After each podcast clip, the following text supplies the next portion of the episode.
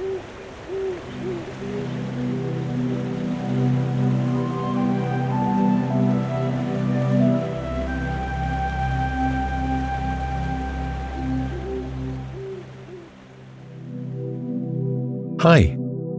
I'm Geoffrey. Welcome back to Night Falls. Come, settle in for tonight's calming meditation and soothing bedtime story. As always, don't worry if you fall asleep before the end. You can drift off whenever you're ready. I want to say a huge thank you to you all for listening in to Night Falls. It really is a joy to share these stories with you. Not only do I get to relax and unwind as I read them, they also remind me of so many moments from my life. Tonight's tale is about Yosemite National Park in California one of the most special places I've ever been. I think reading can sometimes be a bit like time travel.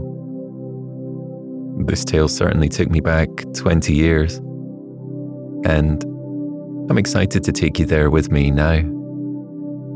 I hope you enjoy it.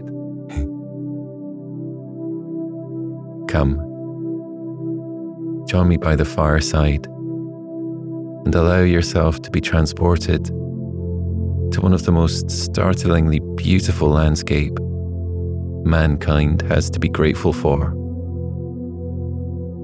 Explore Yosemite National Park tonight as I read you one of my favourite extracts from naturalist John Muir's The Mountains of California. Muir's writing on the natural wonders of the world have inspired thousands to explore the farthest corners of our planet. Perhaps tonight, as you listen in, you'll feel just as transported as I did when I stumbled across this extract for the first time. Before we get started, let's hear a quick word from our sponsors who make this free content possible. If you've been feeling overwhelmed with anxiety lately, try listening to a guided meditation on the Meditation for Anxiety podcast. Meditation is a proven natural way to help you calm down and dissolve stress so you can feel lighter and happier. So, subscribe for free today to the Meditation for Anxiety podcast by searching for Meditation for Anxiety on your favorite podcast player. For the best way to fall asleep with Night Falls, you can now become a premium supporter.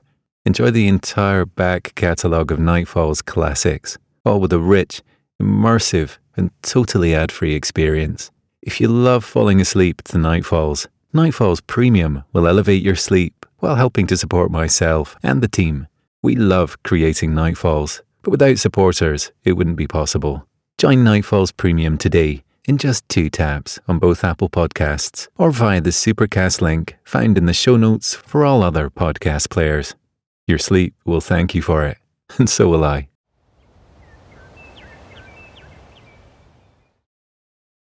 Before we begin our journey, let's take a moment to settle in for the night. Settle your attention on the sound of my voice as you begin to wind down and relax for the evening. Come to a comfortable position and allow your eyes to gently drift closed on the day. Draw a deep breath in and exhale, relishing perhaps the first moment of stillness you've experienced since you first got out of bed this morning. Inhale, drawing the calm and quiet of the night into your body. And exhale. Breathe in and sigh out in relief. Release the muscles at the crown of your head and ones that span your temples too. Soften the muscles that knit your brow together. Let your jaw hang loose and allow your tongue to fall away from the roof of your mouth. Let your shoulders sink into the soft cushions beneath you. And let the muscles that support your back release, allowing your spine to fall back into perfect alignment. Release the tension bound up in your hips and allow your legs to hang easily from them. Feel your arms falling away from your shoulders. Feel your palms opening up as you experience full body relaxation. Feel the soles of your feet releasing and letting go of the tension that has helped to support your weight all day long. There's nothing to be awake for, and no reason to remain alert. Tonight, there is only you drifting towards the deep relaxation you deserve. Now, if you're feeling ready, our journey can begin. The weather of spring and summer in the middle region of the Sierra is usually well flecked with rains and light dustings of snow, most of which are far too obviously joyful and life giving to be regarded as storms and in the picturesque beauty and clearness of outlines of their clouds, they offer striking contrasts to those boundless, all embracing cloud mantles of the storms of winter. The smallest and most perfectly individualized specimens present a richly modelled cumulus cloud rising above the dark woods about 11 a.m., swelling with a visible motion straight up into the calm, sunny sky to a height of 12 to 14,000 feet above the sea. Its white, pearly bosses relieved by grey and pale purple shadows in the hollows, and showing outlines as keenly defined as those of the glacier polished domes. In less than an hour, it attains full development and stands poised in the blazing sunshine like some colossal mountain, as beautiful in form and finish as if it were to become a permanent addition to the landscape. Presently, a thunderbolt crashes through the crisp air, ringing like steel on steel, sharp and clear its startling detonation breaking into a spray of echoes against the cliffs and canyon walls. Then down comes a cataract of rain. The big drops sift through the pine needles, splash and patter on the granite pavement, and pour down the sides of ridges and domes in a network of grey, bubbling rills. In a few minutes, the cloud withers to a mesh of dim filaments and disappears, leaving the sky perfectly clear and bright, every dust particle wiped and washed out of it. Everything is refreshed and invigorated. A steam of fragrance rises, and the storm is finished one cloud, one lightning stroke, and one dash of rain. This is the Sierra midsummer thunderstorm, reduced to its lowest terms. but some of them attain much larger proportions and assume a grandeur and energy of expression hardly surpassed by those bred in the depths of winter, producing those sudden floods called cloudbursts, which are local and, to a considerable extent, periodical. For they appear nearly every day about the same time for weeks, usually about 11 o'clock, and lasting from five minutes to an hour or two. One soon becomes so accustomed to see them that the noon sky seems empty and abandoned without them, as if nature were forgetting something. When the glorious pearl and alabaster clouds of these noonday storms are being built, I never give attention to anything else. No mountain or mountain range, however divinely clothed with light, has a more enduring charm than those fleeting mountains of the sky floating fountains, bearing water for every well, the angels of the streams and lakes, brooding in the deep azure or sweeping softly along the ground over ridge and dome, over meadow, over forest, over garden and grove lingering with cooling shadows, refreshing every flower, and soothing rugged rock brows with a gentleness of touch and gesture wholly divine.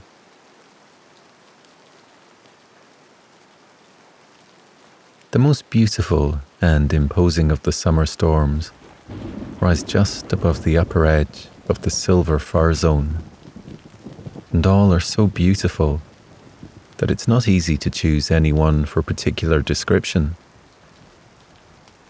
The one that I remember best fell in the mountains near Yosemite Valley, July 19th, 1869, while I was encamped in the silver fir woods. A range of bossy cumuli took possession of the sky, huge domes and peaks rising one beyond another with deep canyons between them, bending this way and that in long curves and reaches, interrupted here and there with white, up boiling masses that looked like the spray of waterfalls.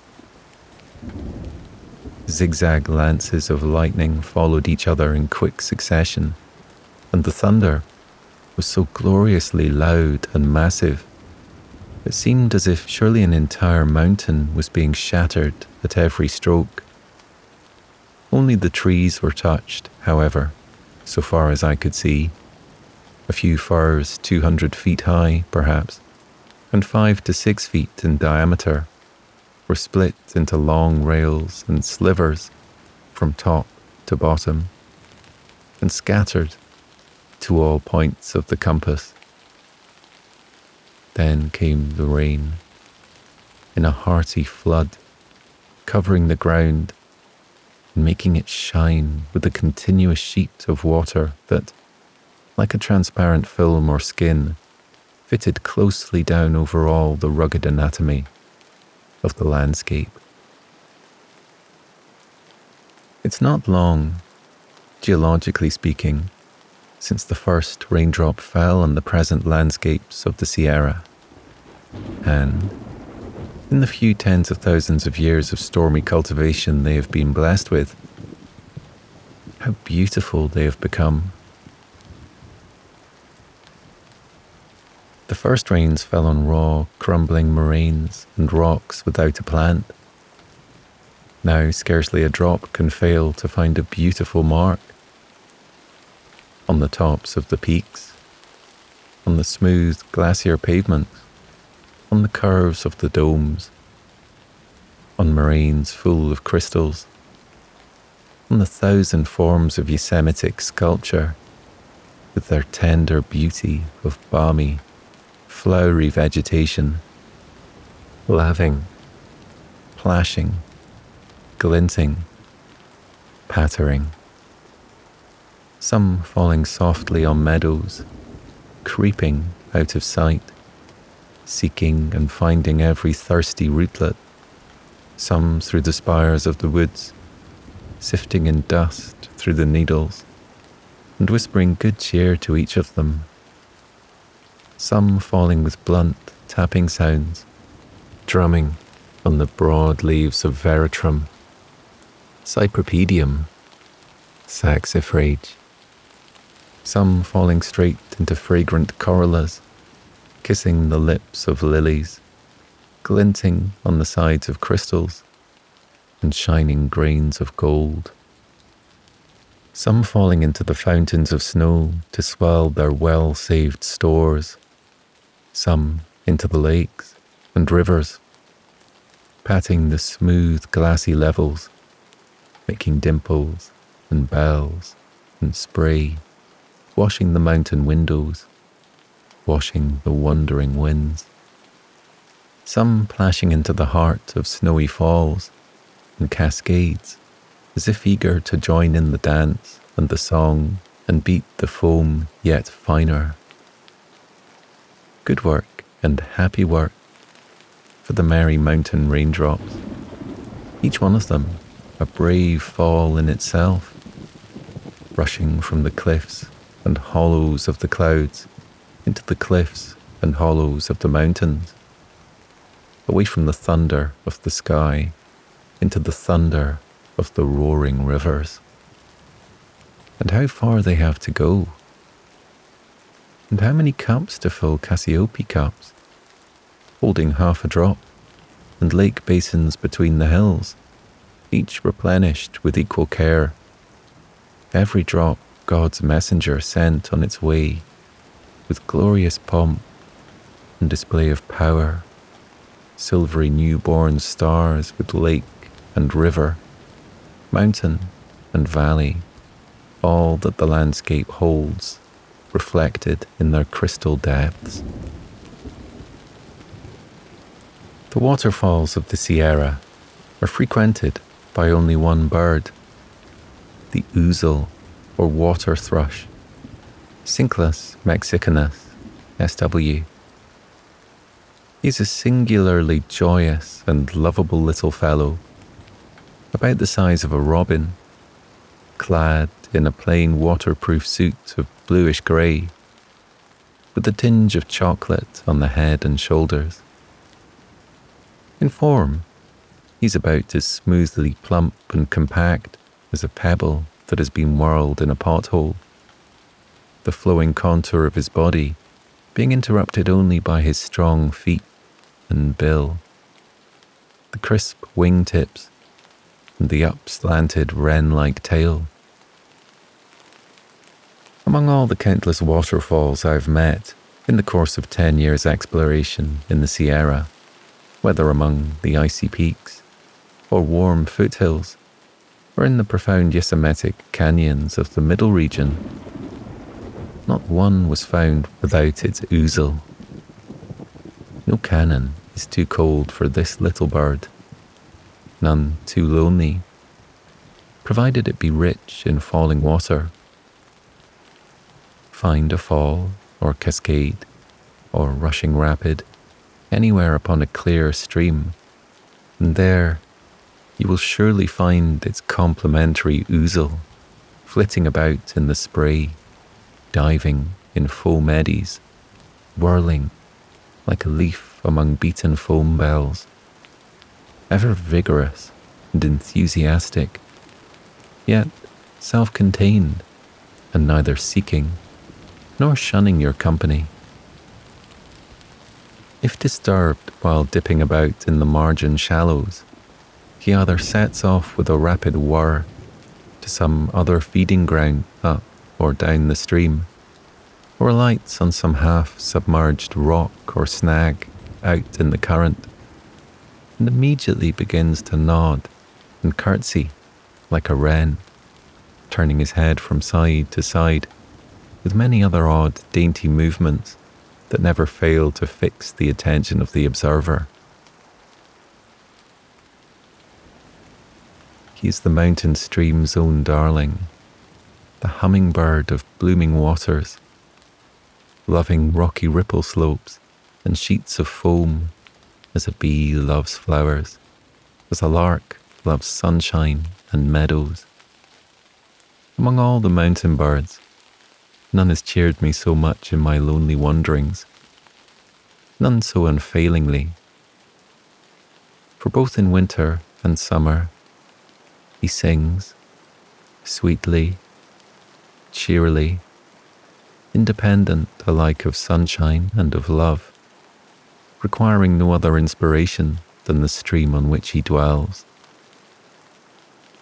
While water sings, so must he, in heat or cold, calm or storm, ever attuning his voice in sure accord, low in the drought of summer and the drought of winter, but never silent.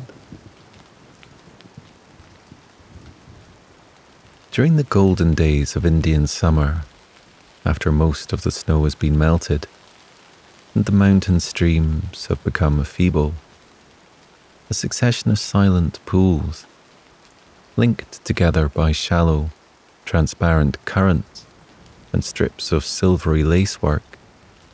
Then the song of the ouzel is at its lowest ebb. But as soon as the winter clouds have bloomed and the mountain treasuries are once more replenished with snow, the voices of the streams and ouzels increase in strength and richness until the flood season of early summer. Then the torrents chant their noblest anthems, and then is the flood time of our songster's melody.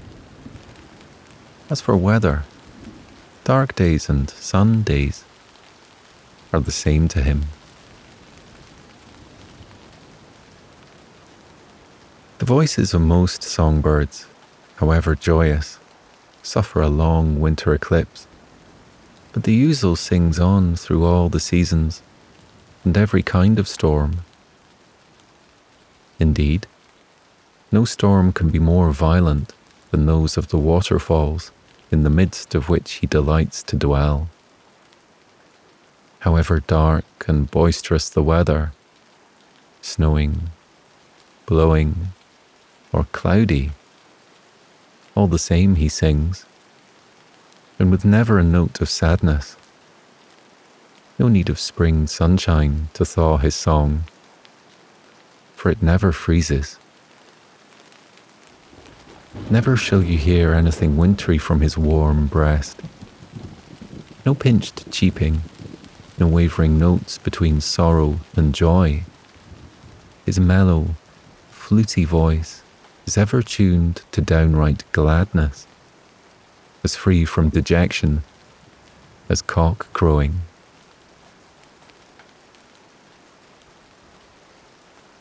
It is pitiful to see wee frost pinched sparrows on cold mornings in the mountain groves, shaking the snow from their feathers and hopping about as if anxious to be cheery, then hastening back to their hidings out of the wind, puffing out their breast feathers over their toes and subsiding among the leaves, cold and breakfastless, while the snow continues to fall and there is no sign of clearing. But the ouzel never calls forth a single touch of pity, not because he is strong to endure, but rather because he seems to live a charmed life beyond the reach of every influence that makes endurance necessary. One wild winter morning, when Yosemite Valley was swept its length from west to east by a cordial snowstorm, I sallied forth to see what I might learn and enjoy. A sort of grey, gloaming like darkness filled the valley. The huge walls were out of sight. All ordinary sounds were smothered and even the loudest booming of the falls was at times buried beneath the roar of the heavy laden blast. The loose snow was already over five feet deep on the meadows, making extended walks impossible without the aid of snowshoes.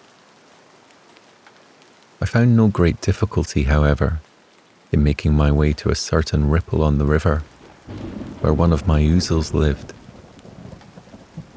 He was at home, busily cleaning his breakfast among the pebbles of a shallow portion of the margin, apparently unaware of anything extraordinary in the weather.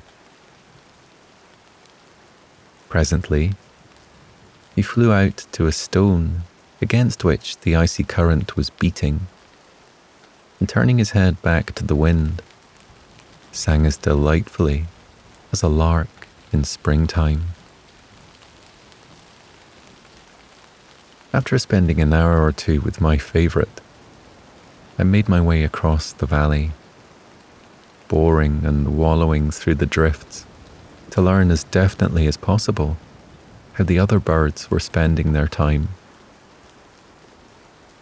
The Yosemite birds are easily found during the winter because all of them, excepting the ouzel, are restricted to the sunny north side of the valley, the south side being constantly eclipsed by the great frosty shadow of the wall. And because the Indian Canyon groves, from their peculiar exposure, are the warmest, the birds congregate there, more especially in severe weather. I found most of the robins cowering on the lee side of the larger branches where the snow could not fall upon them, while two or three of the more enterprising were making desperate efforts to reach the mistletoe berries by clinging nervously to the underside of the snow crowned masses, back downward, like woodpeckers. Every now and then, they would dislodge some of the loose fringes of the snow crown which would come sifting down on them and send them screaming back to camp, where they would subside among their companions with a shiver, muttering in low, querulous chatter like hungry children. Some of the sparrows were busy at the feet of the larger trees, gleaning seeds and benumbed insects, joined now and then by a robin weary of his unsuccessful attempts on the snow covered berries. The brave woodpeckers were clinging to the snowless sides of the larger boles and overarching branches of the camp trees, making short flights from side to side of the grove, pecking now and then at the acorns they had stored in the bark, and chattering aimlessly, as if unable to keep still yet evidently putting in the time in a very dull way, like storm bound travellers at a country tavern. The hardy nuthatches were threading the open furrows of the trunks in their usual industrious manner and uttering their quaint notes, evidently less distressed than their neighbours the Steller jays were, of course, making more noisy stir than all the other birds combined, ever coming and going with loud bluster, screaming as if each had a lump of melting sludge in his throat, and taking good care to improve the favourable opportunity afforded by the storm to steal from the acorn stores of the woodpeckers. I also noticed one solitary grey eagle braving the storm on the top of a tall pine stump just outside the main grove. He was standing bolt upright with his back to the wind, a tuft of snow piled on his square shoulders, a monument of passive endurance. Thus, every snowbound bird seemed more or less uncomfortable if not in positive distress. The storm was reflected in every gesture, not one cheerful note, not to say song, came from a single bill. Their cowering, joyless endurance offering a striking contrast to the spontaneous, irrepressible gladness of the ouzel, who could no more help exhaling sweet song than a rose sweet fragrance. He must sing, though the heavens fall. I remember noticing the distress of a pair of robins during the violent earthquake of the year 1872, and the pines of the valley, with strange movements, flapped and waved their branches, and beetling rock brows came thundering down to the meadows in tremendous avalanches. Did not occur to me in the midst of the excitement of other observations to look for the ouzels. But I doubt not. They were singing straight on through it all, regarding the terrible rock thunder as fearlessly as they do the booming of the waterfalls. What may be regarded as the separate songs of the ouzel are exceedingly difficult of description because they are so variable and at the same tune so confluent.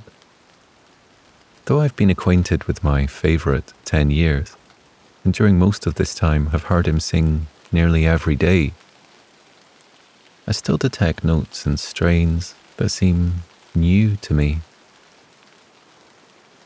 Nearly all of his music is sweet and tender, lapsing from his round breast like water over the smooth lip of a pool, then breaking farther on into a sparkling foam of melodious notes which glow with subdued enthusiasm, yet without expressing much of the strong, gushing ecstasy of the bobolink or skylark. The more striking strains are perfect arabesques of melody, composed of a few full, round, mellow notes, embroidered with delicate trills which fade and melt in long, slender cadences. In a general way, his music is that of the stream, refined and spiritualized. The deep, booming notes of the falls are in it, the trills of rapids, the gurgling of margin eddies, the low whispering of level reaches, and the sweet tinkle of separate drops oozing from the ends of mosses and falling into tranquil pools. The ouzel never sings in chorus with other birds, nor with his kind but only with the streams, and like flowers that bloom beneath the surface of the ground. Some of our favourites' best song blossoms never rise above the surface of the heavier music of the water.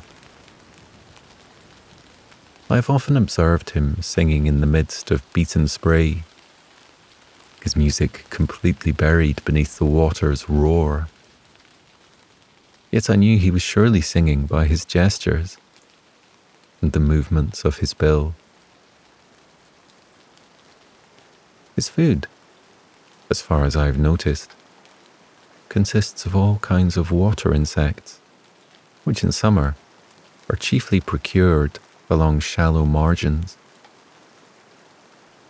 Here he wades about ducking his head under water and deftly turning over pebbles and fallen leaves with his bill, seldom choosing to go into deep water where he has to use his wings in diving.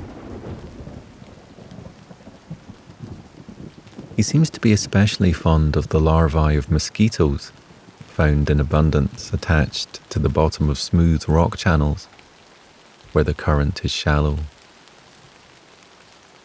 When feeding in such places, he wades upstream and often while his head is under water, the swift current is deflected upward along the glassy curves of his neck and shoulders in the form of a clear, crystalline shell, which fairly encloses him like a bell glass the shell being broken and reformed as he lifts and dips his head, while ever and anon he sidles out to where the too powerful current carries him off his feet. Then he dexterously rises on the wing and goes gleaning again in shallower places.